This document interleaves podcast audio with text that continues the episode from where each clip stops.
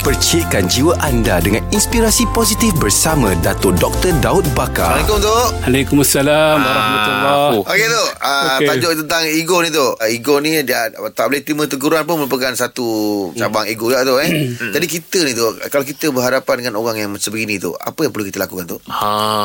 Oh, jadi memanglah orang ego dia tidak akan dapat menerima teguran dengan mudah. Mm-hmm. Kalau tidak tak namalah ego kan. Ah, betul, betul. jadi mudah, senang, senyum. Mm-hmm. Tapi ego ni memang sifatnya dia tidak men- mendengar kita mm-hmm. punya ke- teguran, Oh. oh. kritikan dan sebagainya. Jadi jangan putus asa, jangan give up. Sebab ego ni merupakan satu penyakit yang boleh diubati.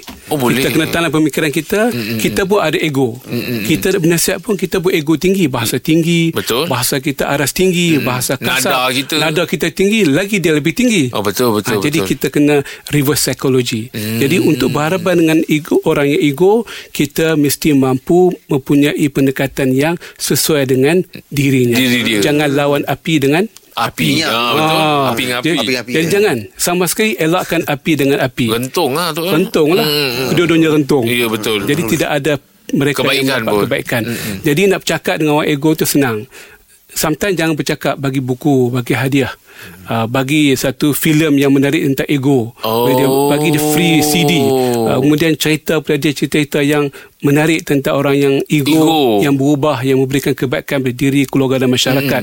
Jangan confront dengan orang ego. Kalau nak Mm. Oh, Okey. confront, pastikan kita ada korum yang cukup.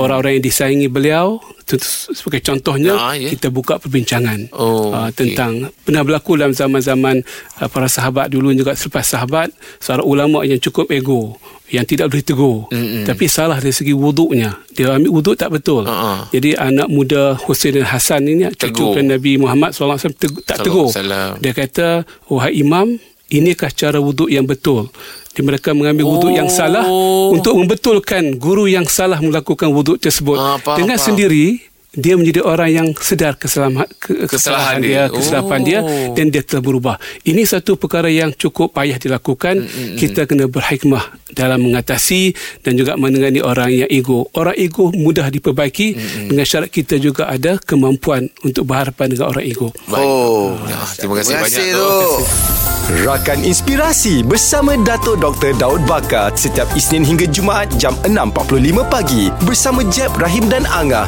di Pagi di Sinar menyinari hidupmu.